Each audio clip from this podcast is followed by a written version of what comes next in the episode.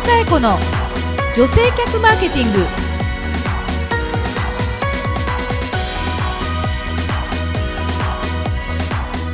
こんにちは。日野佳恵子の女性客マーケティング。ナビゲーターのやすです。この番組は株式会社ハーストーリー代表取締役日野佳恵子が女性客マーケティングの視点から今皆様にお届けしたい情報をお伝えしていきます。日野さんよろしくお願いします。はい今回も引き続き、はい。えっ、とウェブのドレスはい。編集長から、はい、池田園子さんに来ていただきました、はい。池田さんよよろしくお願いいたします。お願いします。前回はあのね、うんドレスの話をいろいろ聞きまして、部活がいっぱいあるとかねえ。ねあと金貯めたい女が多いとか ねあと年下、ね一回年り下の彼氏っていう検索が多いとか多いとかね。ねえいいあとはなもうプ女子というキーワードも出ましてましたプロレスねと。池田さんね、はい。プロレスお好きだそうでね。私この前相撲見に来ましたけどね。どうでした？いやもうハマった まあ稀勢の里さんもね素敵でございましたし、うんうん。あれは素晴らしいですよ。初めて見に行かれました。初めて。あそうですか。うん。でみんなが似合わないって言ったんですけど いやいやあのいいじゃないですか。ねねでもねあのいなんていうか仕組みしきたりというか、はい。あの相撲の場合はどっちかというと国技というか、うん。神事だから、はいあのそのこうぶつかるところだけじゃなくてね、さまざまなことが楽しかったんですけど、うん。まあプロレスもきっと池田さんの入場とかね、はい。お音に盛り上がるとかそういうことでしょ。はい、音と、はい。あとはあの鍛え上げられたプロレスラーの人たちが、はい。本当にぶつかり合うところ。が語りそうう命を削ってるところにすねごく命削ってるよね、はい怖いよね。同じ目線で楽しんでますえね。そうなんです。そこに感動して涙を流したりとか、でも上からドーンと頭落とされたりとか、なんか血がこうピーって飛んだりとか、はい。そしたらそこ辛くないんですか？あーでもそこははい。なんかとにかく、んでも安全にうん。怪我をしないように、競技してくださいって祈りながら。こうね、うん前でギュッと握って。か妻のような気持ち、母のような気持ち、そう思いながらも見に行くんですか？そうなんです、激しいファイトがお好きなはいんですね。そうなんですそうなんですね。戦いがやっぱり戦う男はかっこいいというふうに思っていて相当深そうですね。相ここ当でぐらいにしすね。てください。はい、はい、ということでこんなあの池田さんの、はい。えー今回後編はですね、はい。池田さんご自身が書かれた本を今ここにちょっとね、著書を今日はお持ちくださいました。はい。ありがとうございます。えー結婚しない生き方、えちょっとここあの働く人のっていうのがピッと横に書いてあるんですけど、うん。働く人の結婚しない生き方。池田園子さんで、まあタイトルからすると働く人要は仕事をしてる人のうん。結婚しない生き方、うんうん。結婚しない方がいいのって感じのタイトルですけどこれどうどうですか？はい。タイトルははい。ちょっとキャッチーになっているんですけれども、うん、えー、と結婚しない生き方をはい。推奨しているわけではなくって、はい。はい、で、まあ、いろいろな生き方を選べる時代なんですよ生っていうのを、を選べる時代。はい。言っていて。う、ん。で従来は結婚して子供を産むって生き方がうん。普通というふうにされて、はいはい。まあ、それがなんかちょっとこう女の、うん。ねうん負け組勝ち組じゃないけど、うん。なんとなくそれがこう、はい。王道かなというふうに思ってる節があったよね。そうですねそういう節はあったんですけども、うんうん。この本では、うん。その、まあ、王道はちょっとページの関係で書けなかったんですけど、うんうん。結婚せずにうん。はい。生きる一人で生きることが一つ、うん。はい。で結婚せずに子供を持つっていうことが一つ、うん。はい。さらには結婚するけれども、うん。夫婦二人で生きる、こお子さんをね、はい。まあ、うん。あうん。の持たずに生きるといいう選択肢の道とそうですね。ねはい。はい。はい。っていう3つの生き方を紹介しています。うーん。でまあ、こんな生き方もありますよ、うん。で、はい。まあ、どの生き方にもう、んうん。まあ、光と影の部分があります。だから、自分がなんかどれを選ぶか、うん。そこはまあ自分の心と話し合ってき決めましょうっていうのを伝えてます。なぜこの本を書こうと思われたのかね、そもそもそこが興味深いんですけど、うんこの本を書こうと思ったのは、うん。ええ。えー、と自分がちょうど1年前にうん。離婚をしたんですよね。はい。でそれを機に、うん。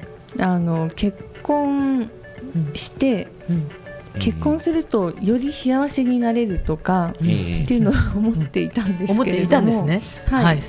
で、はい。結婚はずっと続くとか、まあ、好きな人と結婚したし、うん。もうおばあさんおじいさんになっても一緒にいるだろうなっていうのをうん。勝手にそう思い込んでいたんですけどでもそうじゃなかった、であれだけ一回は絶対結婚したいって言って憧れていたんですけど、うんなんかあれはどういうことだったのかなっていうのがありまして で改めて結婚ってなんだろうとかうん。振り返ってみたくなりちょっと突っ込んじゃいますが、はい。何年ぐらいご結婚生活は？えーっとですね短くてですね、はいええ。2年2ヶ月ぐらいでもまあ好き同士でごはい。結婚なさって、うんうんそうですはいね、っていうのがあったので、まあ自分がその結婚と離婚っていう経験ではい。学んだことがはい。学んだこととかうんうんうん考えたことがうん。誰かの役に立てばいいなっていう思ないるで書きました。それはあのやっぱりドレスというあの媒体を作ってらっしゃる部分でいろんな生き方の迷いを見たりとかそういうのもあるんですか？とか、うん。いろんな女性たちが見えてきてとか、はい。本当にその通りで、はいドレスの仕事を始めてから、え結構このアラフォーぐらいの女性と出会うことも増えて、うんうん。話をすることも増えて、はい。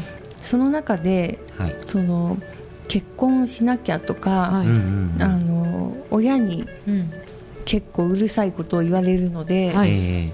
そろそろうん誰か見つけなきゃみたえいな考えに、よく聞く言葉ですよね、うんそうなんです。そういう他者からの圧力で縛られている女性っていうのがうん。結構多く見られたので、うん。それってなんか人の人生じゃなくて自分の、結婚は自分の人生なんだから、うんそんなに縛られなくていいんじゃないのっていうふうに思ったこともあって、ええ。それも伝えたかったんですよね、この本で。はい。じゃあその本の中でいろんなまあタイプの,、うん。あのケースが出てくるのを、はい。例えばこうじご自身のケースではない場合は取材されたりとかそんな感じなんですか、はい、取材しました。大体30人ぐらいですかねあ話を聞いた人は。はい。で、まあ、私自身も子供は作らなかったので、はい。その結婚せずに子供を持っていますよっていう人ははい。やはり聞かないと特に分かんないので、そういったシングルマザーと選択的にシングルマザーになって生きている方とか、選択的にシングルマザー。はい。自らそうしようというふうに決めてシングルマザーとして今生きてらっしゃる、うんそうなんです、ね。シングルマザーって、うん。その世間的には、うん。あのちょっとなんか大変そうなんです。そうっていうイメージがありますよね。金銭的にもちょっと苦労されていたりとか、うん。えっていう報道が見られるんですけど、うん。そういった方もいれば、うん。そうやって例えば仕事を持っていて、うん。で子供を育てていけるぐらい稼いでいるっていう女性もいて、うん。でま、その方まさにドレスで書いてくださってるんですけど、うん。そういうなんか自分のそのやっぱ選択の幅がうん。仕事を持つことによってうん。広がる、うん。夫は別に持たなくても子供は持てるとか,、うん。なんかそういった事例も新しいなというふうに思って紹介をしています。なるほどねこれははいすごい、うん本当に今までうんそういうものに触れたかった女性たちにとっては、うんもう目から鱗になる内容がうんいっぱいでしょうね。そうでしょうね。まあ、肯定的にうん。してくれたというかね、うん。あのね。読者というか読まれた方も、はいやっぱりそういうちょっと、ね、自分がこう楽になったとか、うん。そういう方多いみたいですね、うん。こういう選択をしてもいいんだとか、うん。まあ、そうですね。選択してもいいんだけれども何かちょっと圧力とかね、うん。を感じていたって方があるのかもしれないですよそうですね。ね。わかります、うんうん。あの実際どんな方々のこう反応があるんですか、読まれた方とか。読まれた方は、は基本的に独身の方が多いんですかね。うん。今からどうしようかなって考えてらっしゃる方もあるのかもしれないですね。はいうん。そうですね。でまあいろんな選択があるんだねっていうような声とか、うん。えまあ必ずしもそうだよね。結婚しなくてもいいよねとか、うん。まあ、したい時が来ればすればいいんだよねとか,、うん。なんかそういった感想はいただいてはいますね。なるほどね。うん。あのちょうど私の仕事もね、あの女性客マーケティングという意味では、い。女性行動の特徴を研究していて、うん。あのすね。2月に今年の女性のうん。はい。あの特徴の発表、まあ、特徴っていうか毎年トレンドを発表していて、まずあのデータ上ですけど去年の年末に発表された結婚というもので見ると、はい。えっと、4人に1人が4人に1 1人が人がまず初婚ではない、初婚ではない。はい。うん。片方が再婚っていう人がもうまず4人に1人。でさらに、えっと、生涯独身、えっと、一生と結婚しないっていう方が、えええっと、30%近く、30%近く、多いですね、28%ぐらいまで来ています。うんうん。ですね。えっと、結局今の話で言うと、はい。本当におっしゃるようにさまざまな生き方がそれぞれにあって、それぞれがバランスったらおかしいですけど、ええ。なんかこれが当たり前よが8割とか9割でメジャーで、はい。それ以外はメジャーじゃないのよではなくて、うん。どれもすごくみんなが思う以上に実はそれぞれに数が増えていて、うん。マイノリティが少なくなってきてるんですね。そうなの。そうかも。うん。まあ、ライフコースの構成比率が変わったって私たちは言ってるんですけど。ライフコースの構成比率。が変わった。うん。ライフコースはいろいろあったんだけども、え。その構成がはい、ある一つの生き方のコースの人が一番多かった。うんうん。でそれ以外の人たちはマイノリティコースだったと見られていたんだけど、ええ今ふと2017年を見ると、どれもどれも？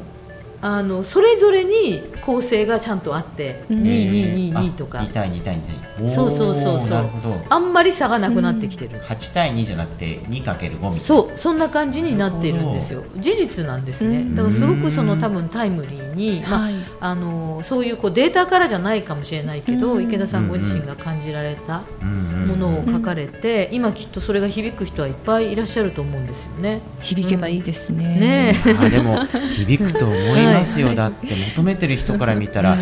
本当に、ね、帯にも書いてありますけど、はい。この本を読んで切れた、うんうん。笑顔が増えて綺麗になったって書いてあるけど、そういう人絶対多いですよ。30代2人に1人は結婚しない時代がやってくる、うん。逆にやってくるってことはなんかそうはいいう想定をされてるってことですか、そうですね、うん。先ほど日野さんがおっしゃったような、はい。その障害未未婚率はい。っていうのが2035年にははい、え何でしたっけ？男性だとうん。3人はいに1人でしたっけ、はい、もおー。うもう来てます。てるんですよね。はい。はい。だからかなり。その想定よりもさらに増える可能性があるってことですよね。もっと言うとスピードがアップしてたんですようね、ん。想定よりも早いんですよ早く、うん。はい。うん。なので、まあ、そこっていうのも意識しては作ってはいそれで2ますね。人に1人がもう結婚しない時う代がやってくる、んまあでも本当に少子化は進むかな。そうですね、まあ少子化は進むでしょうね。なぜあのこういう時代になったのかな。みんながこうそれぞれにうん。自分の生き方が実現できる社会にもなったってことですかね。社会自体にキャパシティも、うんうん。そうですね。ね。そう。やはり自分の人生っていうのをうん考える人が増えたのかもです。昔は、うん。はい、あの結構、まあ、今もそうですけど、うんええ結構親が介入してきたりとか、えうん。家がとか、ええっていうのがありましたけど、うん。今ってもう自分は自分みたいな、はい、その結構海外、まあ、フランスとかのその個人主義みたいなところが、うん。えちょっと意識する人も増えてきたのかなっていう印象もなくはないですね、うんうんだからもう自分が自由に選びたいとか、えはい、そもそも結婚とかそういうのってうん。なんか人からどうこう言われることじゃないよねって思える人も徐々うんに増えてきたのかもしれないです。うん。あの実際、うん。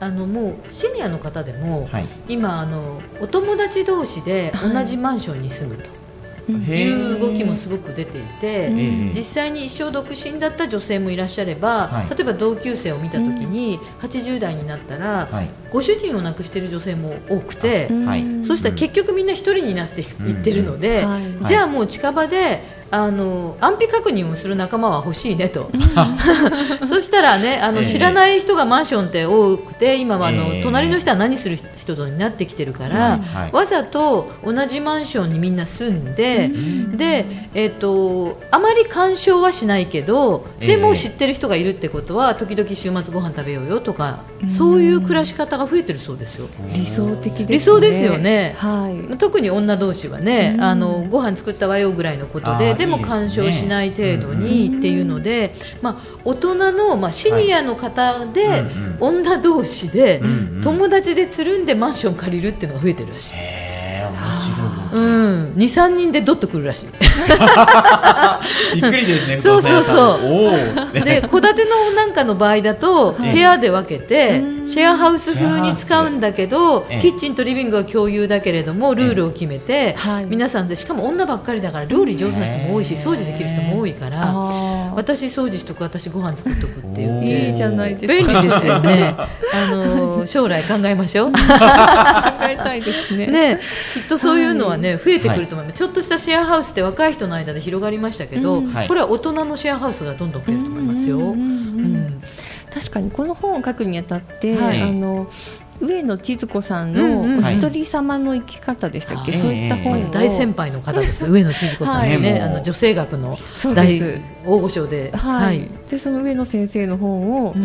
参考図書として読んでいたら、はい。やはりそのなんか大人同士で、はい。そのつかず離れずの距離うでん。一緒に住むっていうのうん。はすごくいいよねっていうようなお話もされていたりして、ええそうだよなってすごく共感しましたね。あまりにも密に住むってよりかは、うん。やはり適度な距離感があった方が、うんうん。人間関係ってうまくいくよなっていうのはうん結構思ったんですよね。そうですね。で全然知らない人がいて何かあったら一人だから、そうですね。やっぱりちょっと怖かったりとか、あのセキュリティマンションになればなるほど、はい。逆に自分倒れた時に救急車入ってこれるかなとあか。ーそういう人よく聞くんですよ。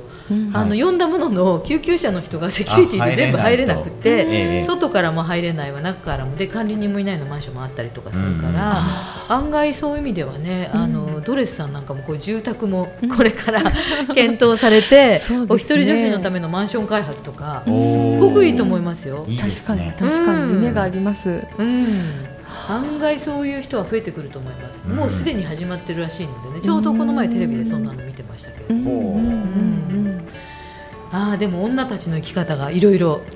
ね。これちなみにこの池田さんいろんな方今回取材されたと伺いましたけど、うんうんすごいなって自分がすごくいあの影響を受けたというか、はい。この人素敵だなって思った、ね。30人も会うとね。ね方って中でもこう印象的だったとか。お話何かあればはああ印象的だったものそうですね。